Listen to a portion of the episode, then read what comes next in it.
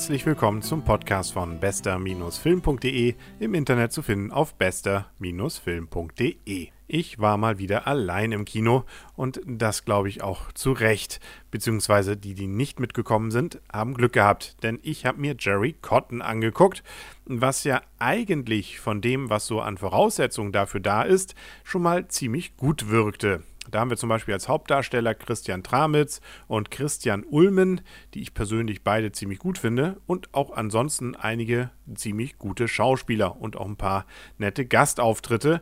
Klingt eigentlich schon mal nach einem ganz klaren Hit. Insbesondere, da ich eigentlich auch die Wixer-Filme sehr nett fand und äh, dieses Team, was hier zumindest in Teilen für diesen Film zuständig war, für Jerry Cotton, eben auch beim zumindest Neues vom Wixer zu tun hatte mit dem Ganzen. Herr Kalkofe hat übrigens auch eine kurze Rolle in dem Film.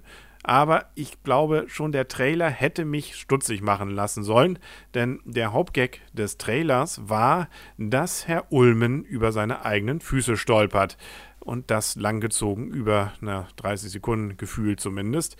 Das ist eigentlich eine deutsche Humorart, von der ich dachte, diese, dass wir sie überwunden haben seit den Pauker-Filmen, als sozusagen noch insbesondere die Torte ins Gesicht zu knallen oder eben über die eigenen Füße zu fallen, der Gipfel des Humors war. Ja, leider habe ich mich nicht ganz geirrt, beziehungsweise leider habe ich mich da nicht geirrt, denn es ist tatsächlich fast so schlimm, wie es zu befürchten war. Naja, also um realistisch zu sein, so ganz so schlimm wie die Pauker-Filme war es jetzt nicht, aber es war einfach nicht witzig. Also vielleicht so drei, vier Gags waren so nahezu ein bisschen witzig.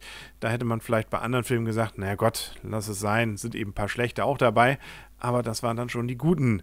Und dann kommen eben viele, wo ich überhaupt nicht, nicht mal schmunzeln konnte. Dabei ist das Setting eigentlich nett, weil es geht ja hier so eine Art Persiflage von entsprechenden Agentenfilmen und äh, das Ganze irgendwie angesiedelt eigentlich in den 60ern oder doch heute, also in so einem Mixture und das dann, wie gesagt, mit durchaus interessanten Charakteren auch, nur eben die Gags fehlen und dass sich der Film ernst nehmen sollte, das kann man dem jetzt auch nicht zusagen und dafür ist er dann auch viel zu unspannend.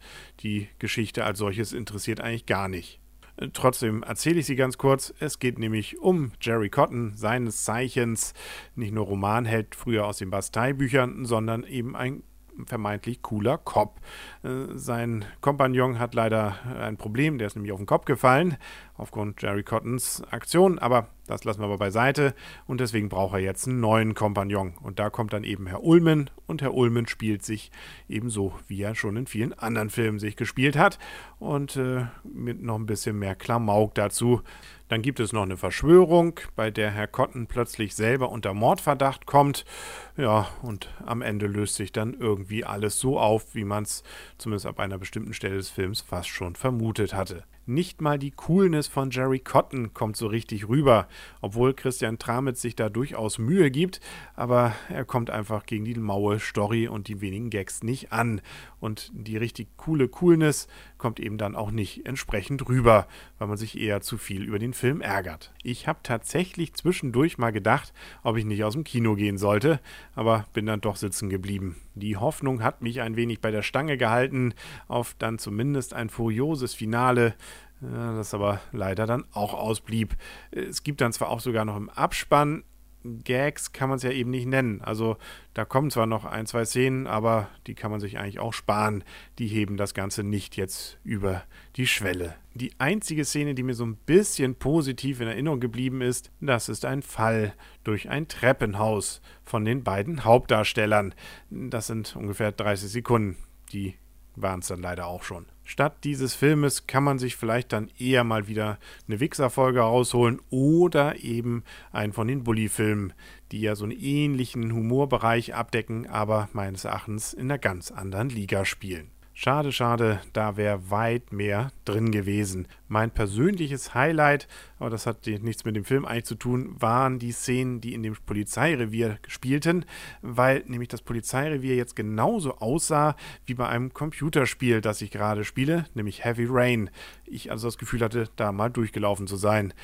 Ob die jetzt immer so aussehen oder ob da einfach das gleiche Polizeirevier als Vorbild diente, weiß ich nicht. Das fand ich jetzt persönlich irgendwie ganz interessant, aber dürfte wahrscheinlich den Leuten, die das hier gerade hören, so völlig schnurzpiep egal sein. komme ich also ganz schnell zur Endwertung und da tendiere ich Richtung, na sagen wir mal dreieinhalb Punkte, äh, also wegen der eigentlich guten Schauspieler und eben einen kleinen halben Punkt noch dafür, dass sie da durch dieses Treppenhaus gefallen sind. Mehr kann man, glaube ich, nicht erwarten. Und ich befürchte auch, der Rest, zumindest die, die ich gelesen habe, an Kritikern, sieht das ähnlich. So vier bis fünf Punkte da von 10, das ist auch schon das höchste der Gefühle, das ich bei anderen Seiten schon gelesen habe. Ich freue mich jetzt schon auf den nächsten Kinobesuch, kann ja eigentlich fast nur besser werden und ich hoffe, Sie freuen sich darauf, dass es bald wieder eine neue Folge gibt hier von bester-film.de im Internet zu finden auf bester-film.de. Bis dahin sagt alles Gute, euer und ihr Henry Krasemann.